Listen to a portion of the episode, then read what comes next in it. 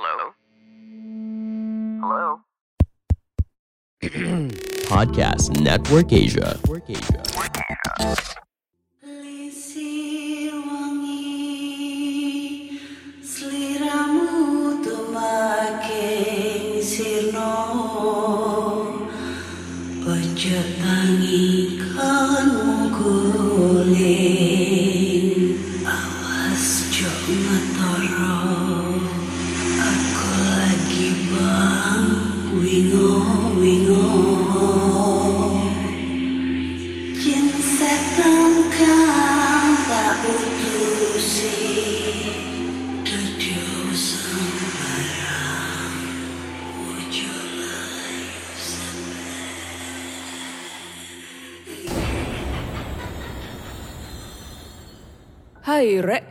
apa kabare? Ketemu lagi dengan aku si Ana di podcast kisah horor.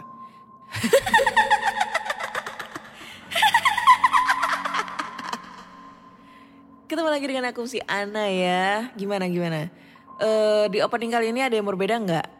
Kalau misalnya kalian pernah nge- ngeliat eh, channel YouTube aku eh, tentang podcast, eh podcast tentang explore tempat terbengkalai, kalian pasti nggak asing lagi dengan opening seperti ini ya.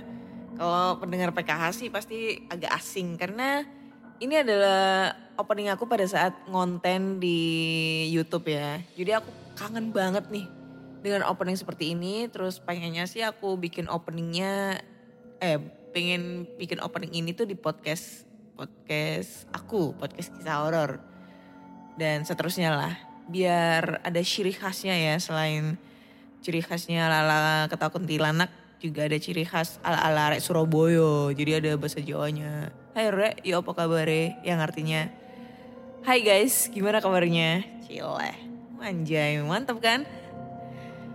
Kali ini akan membacakan cerita horor ataupun email berhantu yang sudah dikirimkan teman-teman melalui podcast kisah horor at gmail.com atau ber-DM Instagram podcast kisah horor, DM Instagram Ana Olive serta Google Form yang linknya tersedia di bio Instagram podcast ho- podcast kisah horor ya.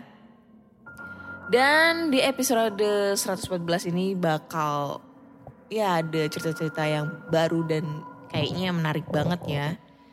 Terus eh, di episode sebelumnya 113 kemarin udah ada wawancara narasumber bersama Charlie Lacey yang kebetulan dia adalah salah satu konten kreator explore juga ghost re, eh, apa ya ghoster yang ada di Depok dan kebetulan dia selain ada channel YouTube Manisi TV, dia juga adalah salah satu anggota dari Ghost Ranger Indonesia.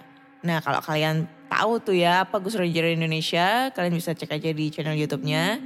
Eh, mereka adalah sekelompok sekelompok ghoster yang yang apa ya mengeksplor salah satu tempat terbengkalai yang dikiranya angker tapi menggunakan alat canggih gitu loh. Alat canggih media yang sangat canggih supaya bisa mendeteksi hantu.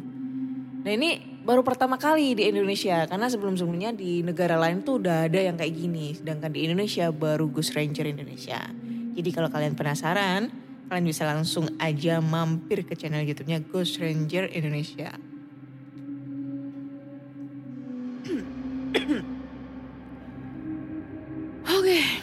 langsung aja kita baca ceritanya ya. Karena agak sedikit ngap ya hari ini. Panas banget nih Surabaya, udah mulai masuk pancaroba.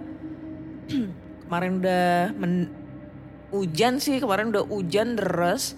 Tapi habis itu nggak hujan lagi. Kadang panas banget, tapi kadang mendung cuma sebentar aja. Jadi ya eh, waspada ya guys, jaga kesehatannya karena biasanya kalau musim pancaroba kayak gini banyak banget nih timbul penyakit entah demam, batuk, flu dan lain-lain yang bisa membuat imun kita itu menurun sehingga gampang banget terserang penyakit COVID-19.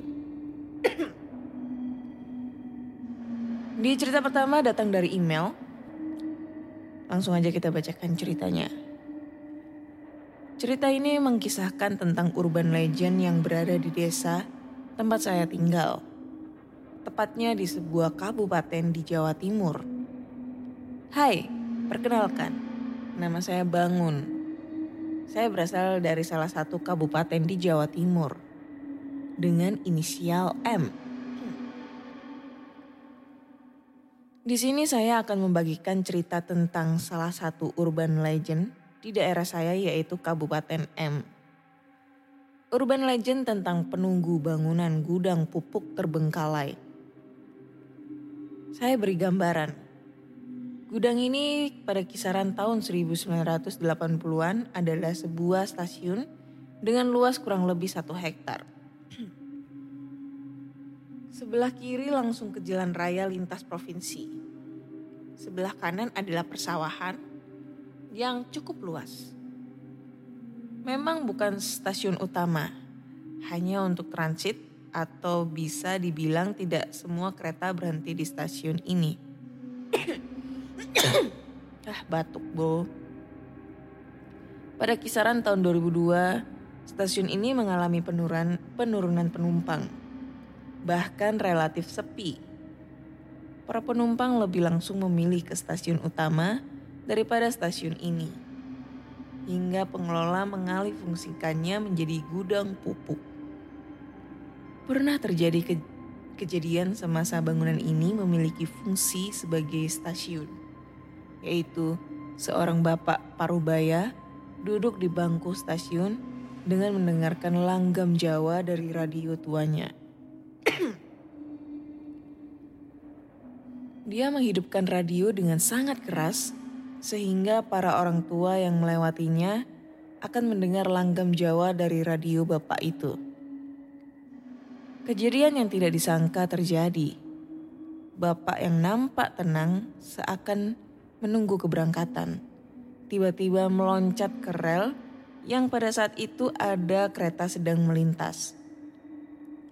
Meskipun dengan keadaan yang mengen meskipun dengan eh meskipun tidak terlalu kencang, tetap saja bapak itu tewas di tempat dengan keadaan yang mengenaskan. ah, batuk. Hmm, Bapak itu tewas di tempat dengan keadaan yang mengenaskan. Kepala, tangan terpisah. Tubuh menjadi dua bagian. Semua pengunjung stasiun berteriak histeris. Seakan tidak percaya dengan apa yang dilihatnya. Dari sinilah bermunculan cerita bahwa arwah atau jin yang menyerupai bapak tadi berkentayangan. Di bangunan ini di sisi paling selatan terdapat empat toilet yang berjejer. Sekarang sudah terbengkalai.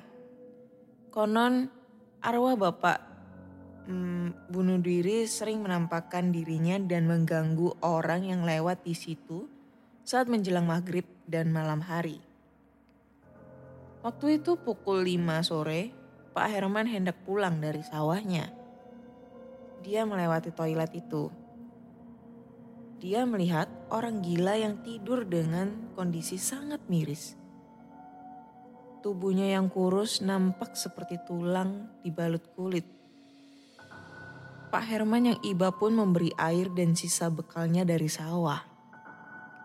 Tadi sangka, saat orang itu menoleh matanya kosong, tidak ada bola mata, lehernya berdarah-darah seakan ingin jatuh dari badannya.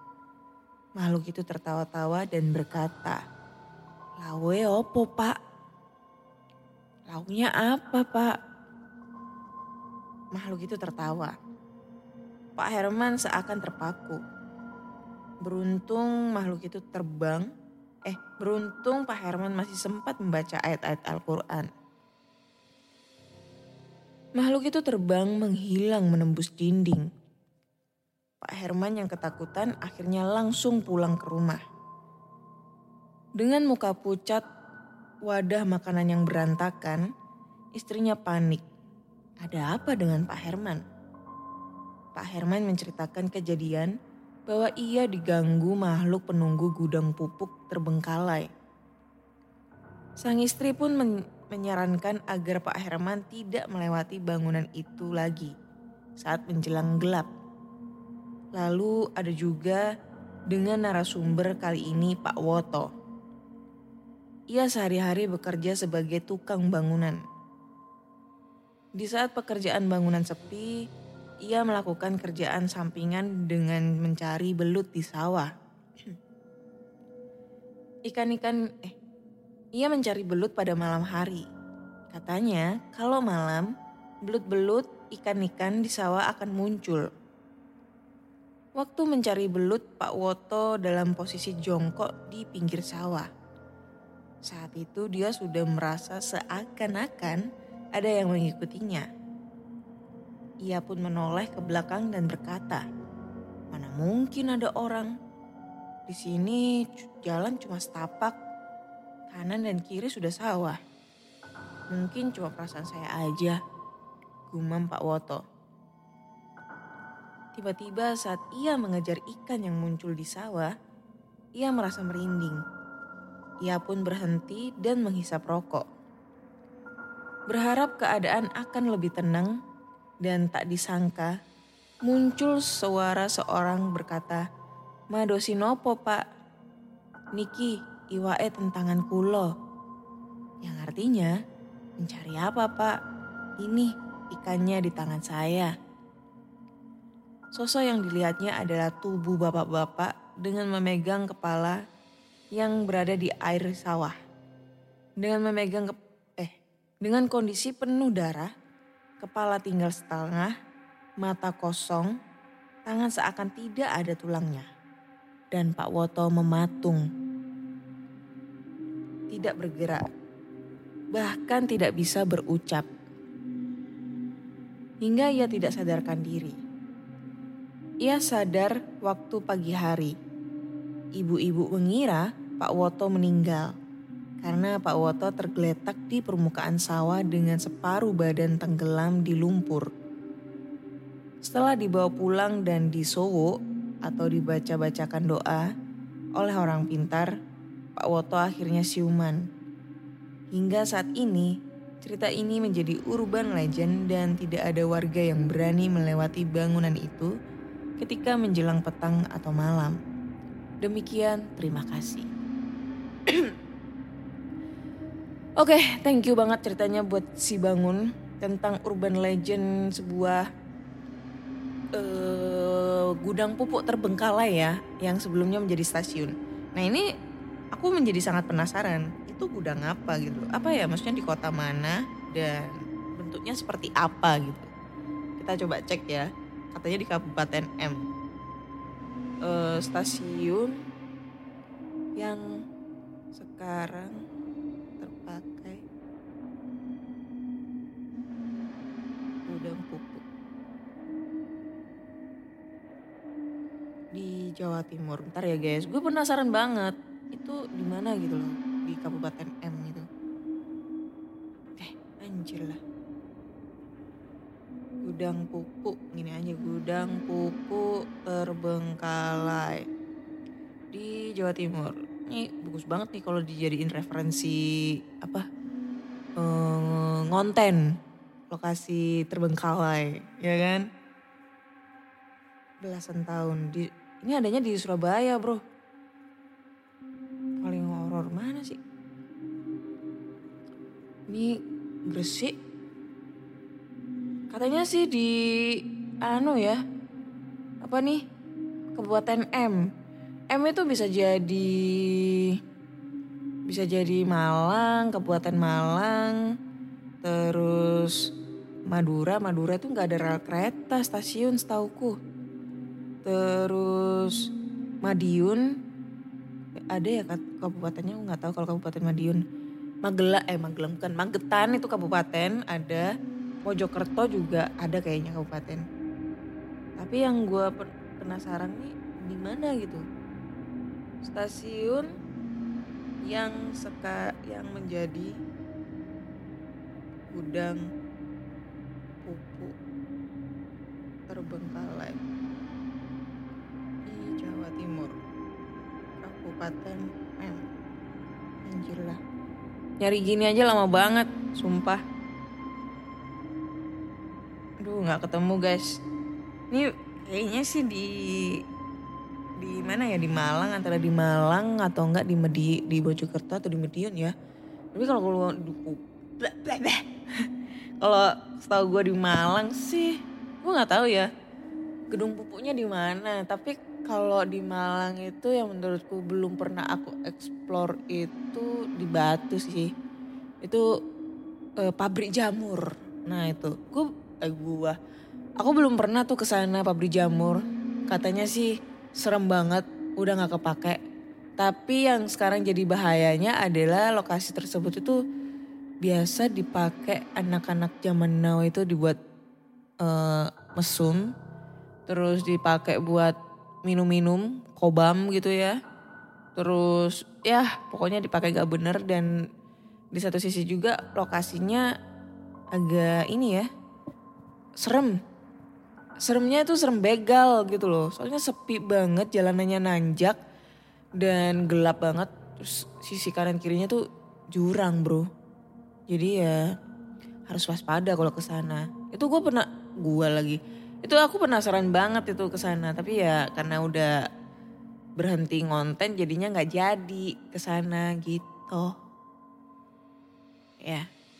Oke thank you siapa tadi bangun buat ceritanya next kita lanjut ke cerita berikutnya ya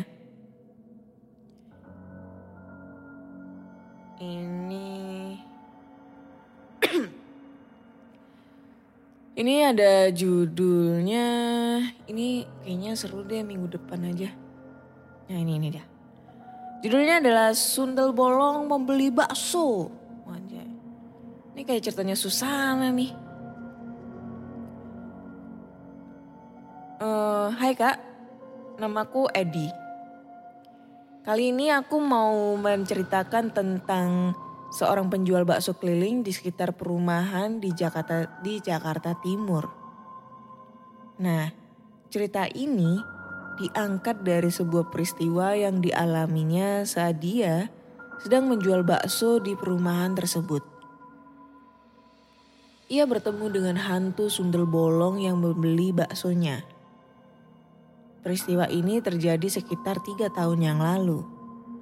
Dan berikut ini adalah cerita melayani hantu sundel bolong membeli bakso. Sekitar tiga tahun yang lalu. Eh, udah deng. Kali ini, oh ini ini dia berperan sebagai tukang baksonya ya. Nama saya Budi. Saya menjalani pekerjaan saya berjualan bakso keliling di komplek perumahan tersebut dan sudah cukup lama yaitu sejak 15 tahun yang lalu. Tapi sejak saya berjualan di perumahan itu, baru kali itu saya bertemu hantu. saya memang berjualan malam hari, berangkat selepas sholat maghrib, dan sampai di perumahan itu biasanya pas waktu sholat isya. Biasanya saya pulang dengan pulang dagang sekitar jam 11.30 malam. Waktu itu sekitar tiga tahun yang lalu, setibanya saya di komplek perumahan itu, tidak seperti biasanya saya langsung berkeliling komplek. Tapi saya nongkrong dulu di tempat cucian mobil yang ada di komplek perumahan itu. Di tempat cucian mobil itu sampai jam 8 malam belum juga saya dapat penglaris. Walaupun cucian mobil sedang ramai. Akhirnya saya berjalan mendorong gerobak bakso saya untuk berkeliling menjajakan bakso sambil memukul-mukul kentongan. Berharap ada yang mau membeli bakso saya. Tidak seperti biasanya pula, saya berjalan di sisi kanan jalan dan saya tidak tahu kenapa. Setelah melewati empat rumah dari tempat cucian mobil itu, di depan saya ada seorang wanita berambut panjang, bergaun putih menghentikan saya. Baksonya dong bang, campur ya, kata wanita itu. Saya bersyukur, alhamdulillah, akhirnya dapat juga penglaris malam ini, ucap saya dalam hati. Tanpa banyak bicara, saya langsung melayani permintaan wanita itu. Setelah selesai menyiapkan pesanannya, saya sodorkan semangkok mang apa ini? Saya sodorkan semangkok bakso kepada wanita itu. Ini mbak, kata saya. Dan wanita itu menerimanya. Sambil menunggu ia makan, saya turunkan kursi plastik yang ada di atas gerobak bakso saya. Agar saya bisa duduk menunggu wanita itu selesai makan baksonya. Baru saja kursi plastik saya taruh di atas tanah dan saya belum sempat duduk. Wanita itu sudah menyodorkan mangkok kosong kepada saya sambil berkata, Lagi dong bang, lapar nih. Dan tanpa banyak tanya, saya layani saja permintaan wanita itu. Setelah selesai menyiapkan permintaannya, saya sodorkan lagi semangkok bakso kepada wanita itu. Ini mbak, kata saya dan wanita itu pun menerimanya. Lalu saya duduk lagi. Baru saja saya duduk, wanita itu sudah mengembalikan mangkok kosong kepada saya sambil berkata, Tambah satu lagi ya bang, bener-bener lapar nih. Dengan sedikit heran, ya mbak, jawab saya sambil menyiapkan permintaannya lagi. Setelah selesai, saya sodorkan lagi semangkok bakso kepada wanita itu. Setelah diterimanya, saya duduk lagi dan baru saja saya duduk, wanita itu sudah menyodorkan mangkok kosongnya. Makasih ya bang, ini uangnya. Kembaliannya buat abang aja. Katanya sambil memberikan selembar uang kertas 20 ribuan. Ya mbak, makasih juga kata saya sambil memasukkan uang ke saku. Saat itu saya baru sadar bahwa ada yang aneh. Lalu saya perhatikan wanita itu ternyata berjalan memasuki kebun yang ada di pinggir jalan dan masuk ke rerimbunan. Dan saya melihat punggungnya berlubang dan berdarah. Waduh, hantu sundel bolong, kata saya dalam hati. Tanpa banyak pikir saya angkat kursi plastik dan saya taruh dan saya taruh kembali di atas gerobak dan bergegas pergi dari tempat itu. Saya menyeberang agar tidak di sisi kebun. Pas sampai pertigaan, saya belok kiri menuju masjid. Sampai di masjid, saya langsung duduk di, di tangga serambi sambil menenangkan diri saya masih teringat bayangan hantu sundel bolong itu. Hati saya deg-degan. Seumur-umur baru kali ini saya bertemu hantu. Tidak berapa lama saya duduk, tiba-tiba ada banyak orang memasuki halaman masjid. Kira-kira ada kalau 100 orang. Lalu mereka memasuki masjid dan salat berjamaah. Rupanya mereka adalah rombongan wisata majelis taklim dan ada dua bis di jalan depan masjid. Usai mereka salat berjamaah, mereka seperti berebut membeli bakso saya. Sampai saya kerepotan. Dan baru kali ini saya diserbu pembeli. Tapi dengan sabar saya layani mereka satu persatu sampai habis dagangan saya. Sementara masih banyak yang belum kebagian saat menerima pembayaran, saya juga kerepotan menerima uang dan memberikan uang kembaliannya. Tapi mereka malah tidak mau dikasih uang kembalian. Ada yang bayar 10 ribu, ada yang 20 ribu. Lalu mereka pun kembali ke bus mereka. Setelah mereka, bus mereka berangkat, saya pun mendorong gerobak untuk pulang. Tapi tidak lewat jalan yang tadi saat saya ketemu hantu sundel bolong itu. Sambil berjalan saya bersyukur. Alhamdulillah, terima kasih ya Allah, kata saya dalam hati sepanjang perjalanan. Saya sampai di rumah pas pukul 10 malam. Dan setelah saya hitung malam itu saya mendapat uang hampir 2 juta rupiah. Oke, ini cerita dari si Edi ya.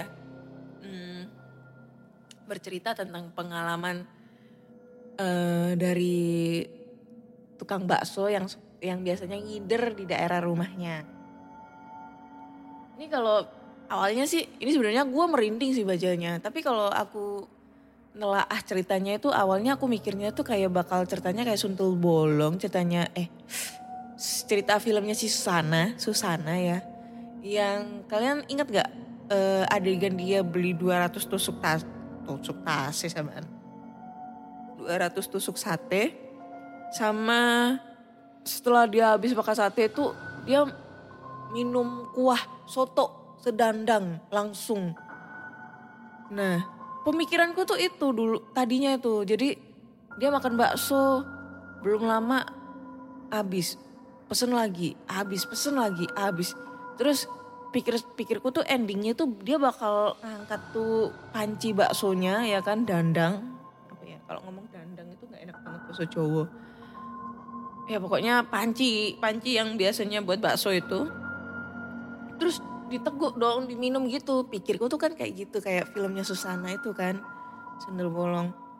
Tapi nggak taunya itu dia ceritanya si sundel bolongnya udahan terus karena curiga ini si Mas Budinya akhirnya dicek ternyata sundel bolong. Dan nggak lama itu dia tuh kebanjiran eh, penglaris gitu loh dapat banyak orderan bakso dari salah satu rombongan wisata haji eh wisata apa? Takziah lah apa segala macam kayak gitu. Dan kalau menurutku nih sundel bolongnya nih ngebantu Mas Budi tersebut ya ibaratnya tuh kayak penglaris penglarisnya si Mas Budi jadi kan ada tuh yang penglaris pakai genderuwo penglaris pakai pakai pocong penglaris pakai monyet-monyetan sundel bolong, wewe gombel dan lain-lain ya sampai ada lah di salah satu resto di Surabaya itu mungkin kalau kalian orang Surabaya pasti tahu lah. Katanya ada sot restoran soto, rumah makan soto yang enak banget di Surabaya. Tapi isu-isunya itu dia pakai genderuwo, pakai penglaris. Jadi genderuwonya itu menetes air liurnya netesin kuahnya. Tapi akunya tuh sering banget makan di sana. Dan menurut gue sih ya biasa aja sih emang emang enak banget kuahnya. Dan masa bodoh gitu loh kalau misalnya itu emang diilerin sama si genderuwo kayak atau bebek gombel lah segala macam karena emang enak gitu cuy kitanya bodoh amat gitu loh tapi kalau ibaratnya yang aku sebutin itu kan kadang itu kan ini ya. Pasti dia itu meminta ke orang pintar biar ada dikasih penglaris gitu loh. Berarti mereka tuh ada perjanjian gitu. Sedangkan Mas Budi ini nggak ada perjanjian secara tidak sengaja aja melayani si sundel bolong. Karena mikirnya sundel bolong ini wah Mas Budi baik banget. Belum juga duduk udah ngelayanin. Belum juga duduk udah ngelayanin. Udah gue balas aja deh dengan cara ngelarisin dagangannya nah ini cuy. Gue baru tahu hantu baik hati tuh kayak gini. Jarang-jarang anjir. Ya kan? Keren sih tapi sempet merinding sumpah. Dan sempat pikirnya tuh alurnya tuh kayak di filmnya Susana gitu loh. Thank you, thank you banget. Siapa? Edi buat ceritanya tentang ceritanya Mas Budi ya. Keren banget.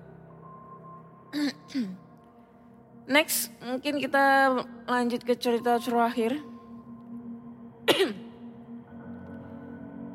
nah ini. Assalamualaikum warahmatullahi wabarakatuh. Selamat malam Kak Ana. Tolong jangan sebutkan nama email saya ya.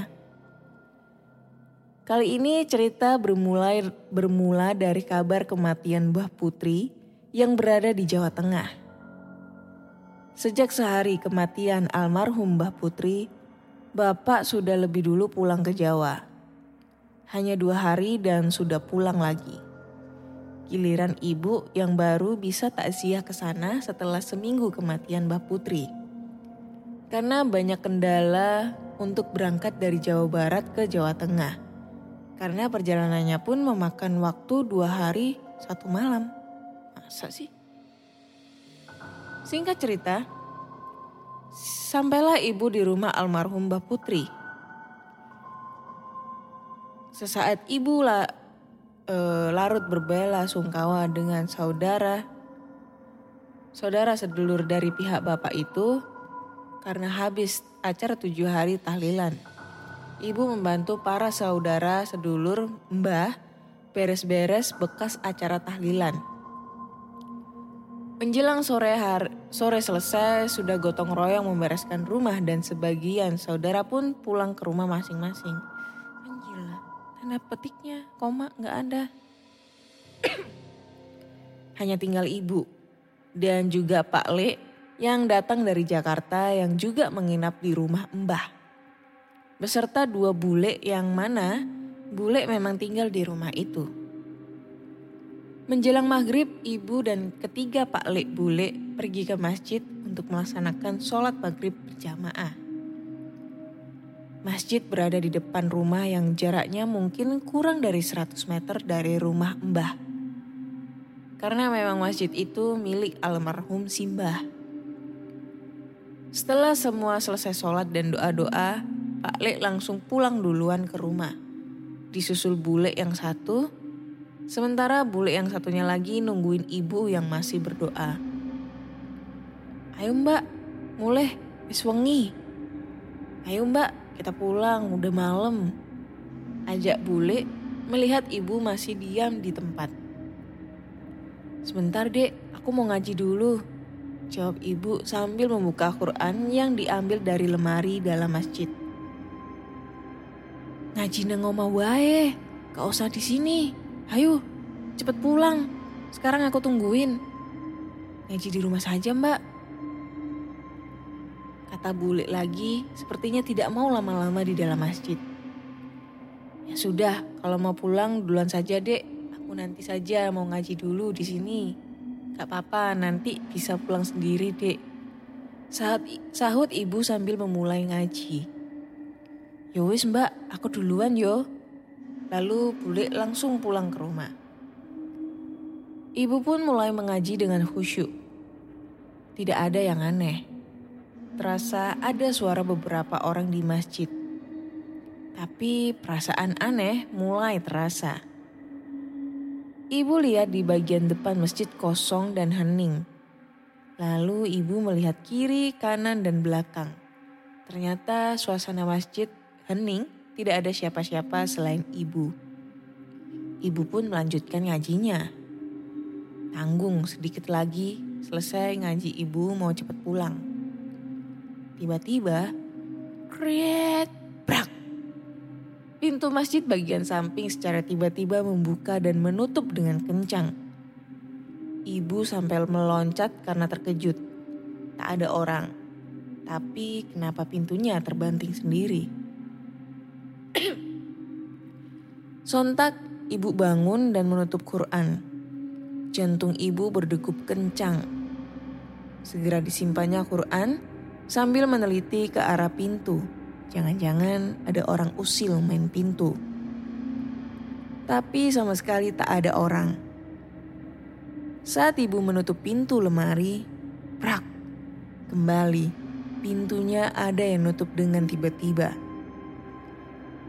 Terdengar ada lagi suara di luar masjid, sebelah samping masjid, di mana di situ adalah tempat penyimpanan kerenda mayat. Wanjila.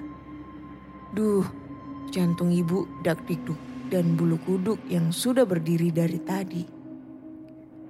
Tanpa membuka mukena, ibu pun gegas keluar masjid dan langsung berlari menuju rumah. Pantas saja, tadi bule mengajak ibu cepat pulang dan menyuruh mengaji di rumah saja. Mungkin ini alasannya. Sudah mbak, tanya bule begitu ibu masuk rumah. Iya dek, sudah. Aku mau langsung istirahat aja ya. Jawab ibu langsung jalan menuju kamar, tak banyak bicara. Yowis ya mbak, istirahat wae.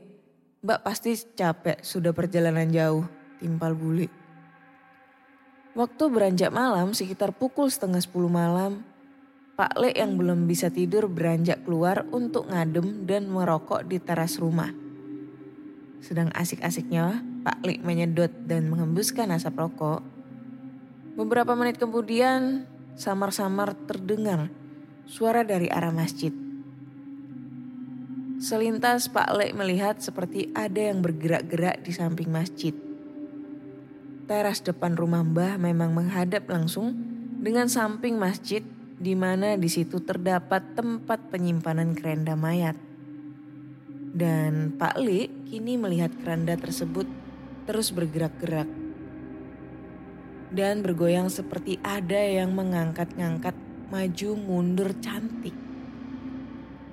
Seketika Pak Li loncat dan lari masuk rumah. Inilah cerita nyata keranda bergoyang bukan lampor. Tapi mirip lampor. Mungkin juriknya pansos ingin viral viral kayak lampor ya. Hehe. Kurang seru tapi so pasti bikin bulu kuduk berdiri dan jantung berolahraga kalau mengalaminya. Thank you Kak Ana udah dibacakan. Sukses terus buat podcast kisah horor.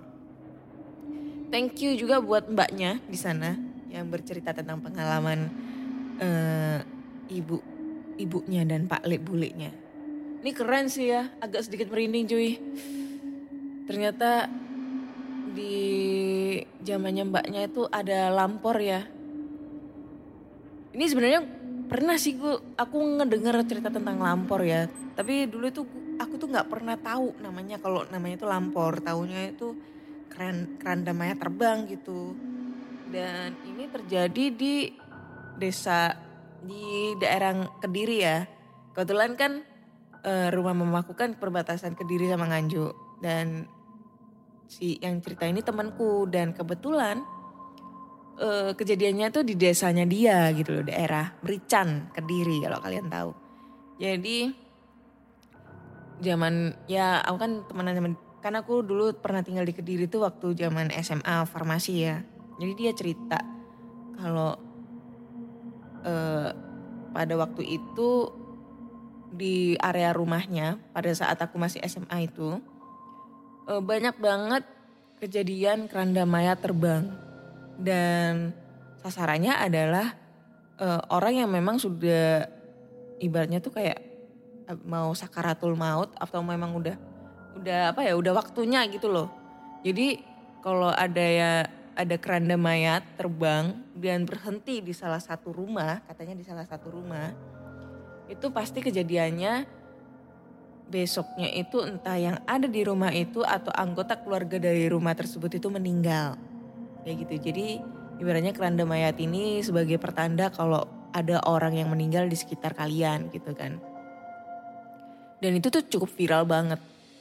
Dan keran, katanya sih keranda mayatnya itu disimpan di balai desa. Lalu di balai desa tersebut depannya itu ada kentongan. Kentongannya gede banget. Kucing gue mana ya? Aduh, merinding cuy. Jadi di depan balai desa itu ada kentongan gede banget. Ya, dari kayu apa gitu, kayu jati kayaknya. Eh, terus katanya sih itu dia juga sering bunyi kentongannya. Jadi kayak ada yang ngebunyiin, padahal nggak ada yang ngebunyiin. Nah dulu itu per- temanku pernah cerita. Jadi waktu itu ada bapak-bapak lagi ronda malam gitu. Kebetulan ronda malamnya ini ini balai desa. Jadi kan ini gang depan jarak antara balai desa sama eh pokoknya jarak sekitar 3 meteran dari balai desa itu udah jalan raya, jalan nasional lah ya. Terus dari dari apa namanya dari balai desa arah ke masuk desanya itu ke gangnya itu ya sekitar 2 meter itu pos pos ronda gitu loh pos ronda. Ya biasalah kayak gubuk-gubuk gitu loh modelnya. Terus ada bapak-bapak lagi ronda jaga gitu main main catur teman gaplek gue lupa. Nah pas lagi asik-asiknya main mereka tuh kayak ngedenger suara kentongan kentongan kayu itu kayak bunyi tuk gitu keras banget. Dicek dong takutnya itu ada suatu kejadian gitu loh. Gue lupa kalau kentongan bunyinya satu kali itu tandanya apa ya. Sebenarnya sebenarnya biasanya ada di desa-desa. Ntar gue lihat dulu ya isyarat bunyi kentongan. Satu kali itu kayak kayaknya orang meninggal atau meninggal atau apa gitu loh.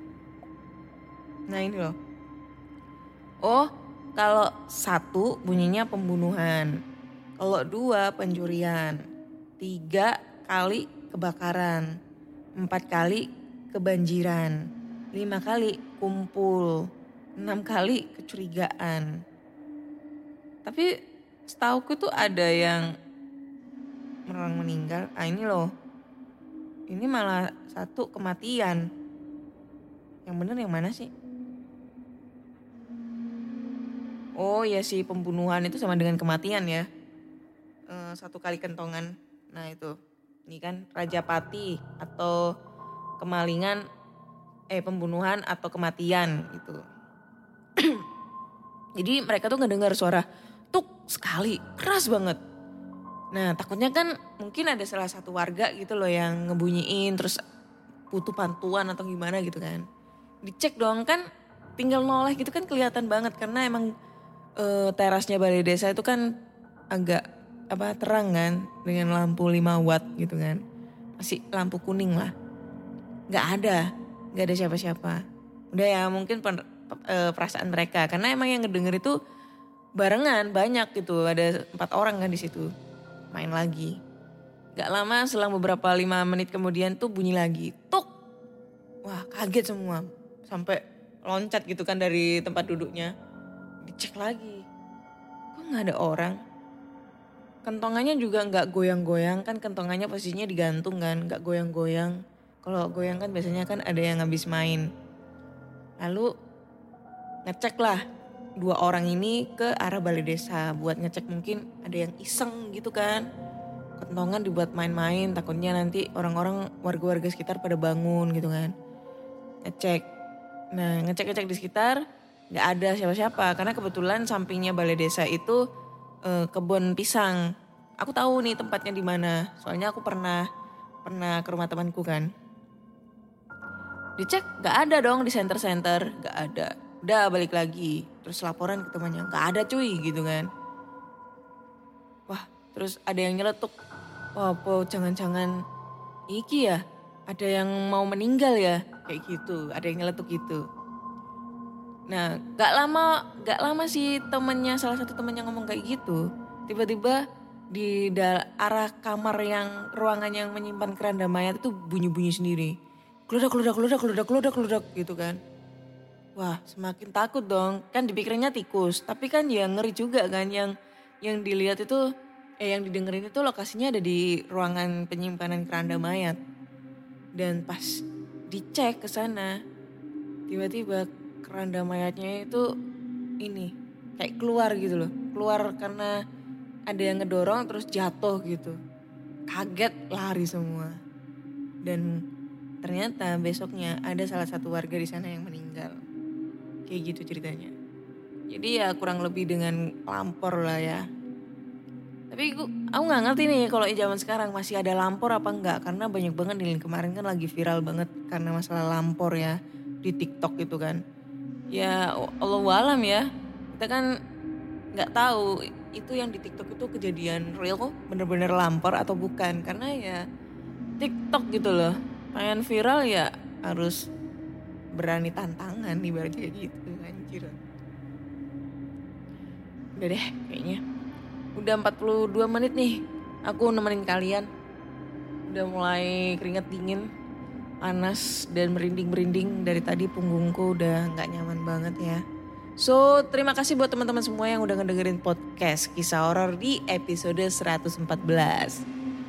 Jangan lupa follow Instagram podcast kisah horor agar podcastnya itu bisa swipe up gitu loh, bisa jadi insta apa ya selebgram, bisa ini tinggal swipe up aja kalau misalnya aku nyantumin link buat podcast gitu kan. Terus jangan lupa juga follow di Spotify biar kalian selalu update cerita horor terbaru. Dan jika kalian pengen kirim-kirim cerita langsung aja kirim ceritanya ke Google eh, email podcastkisahhoror@gmail.com atau DM Instagram podcast kisah horor, DM Instagram Ana Olive serta Google Form yang linknya tersedia di bio Instagram podcast kisah horor. Oh, akhirnya Ana undur diri. Terima kasih sudah mendengar, mendengarkan podcast kisah horor dan nantikan episode-episode terseru selanjutnya. Bye. Pandangan dan opini yang disampaikan oleh kreator podcast, host, dan tamu tidak mencerminkan kebijakan resmi dan bagian dari podcast Network Asia. Setiap konten yang disampaikan mereka di dalam podcast adalah opini mereka sendiri dan tidak bermaksud untuk merugikan agama, grup etnik, perkumpulan, organisasi, perusahaan, perorangan, atau siapa pun dan apa pun.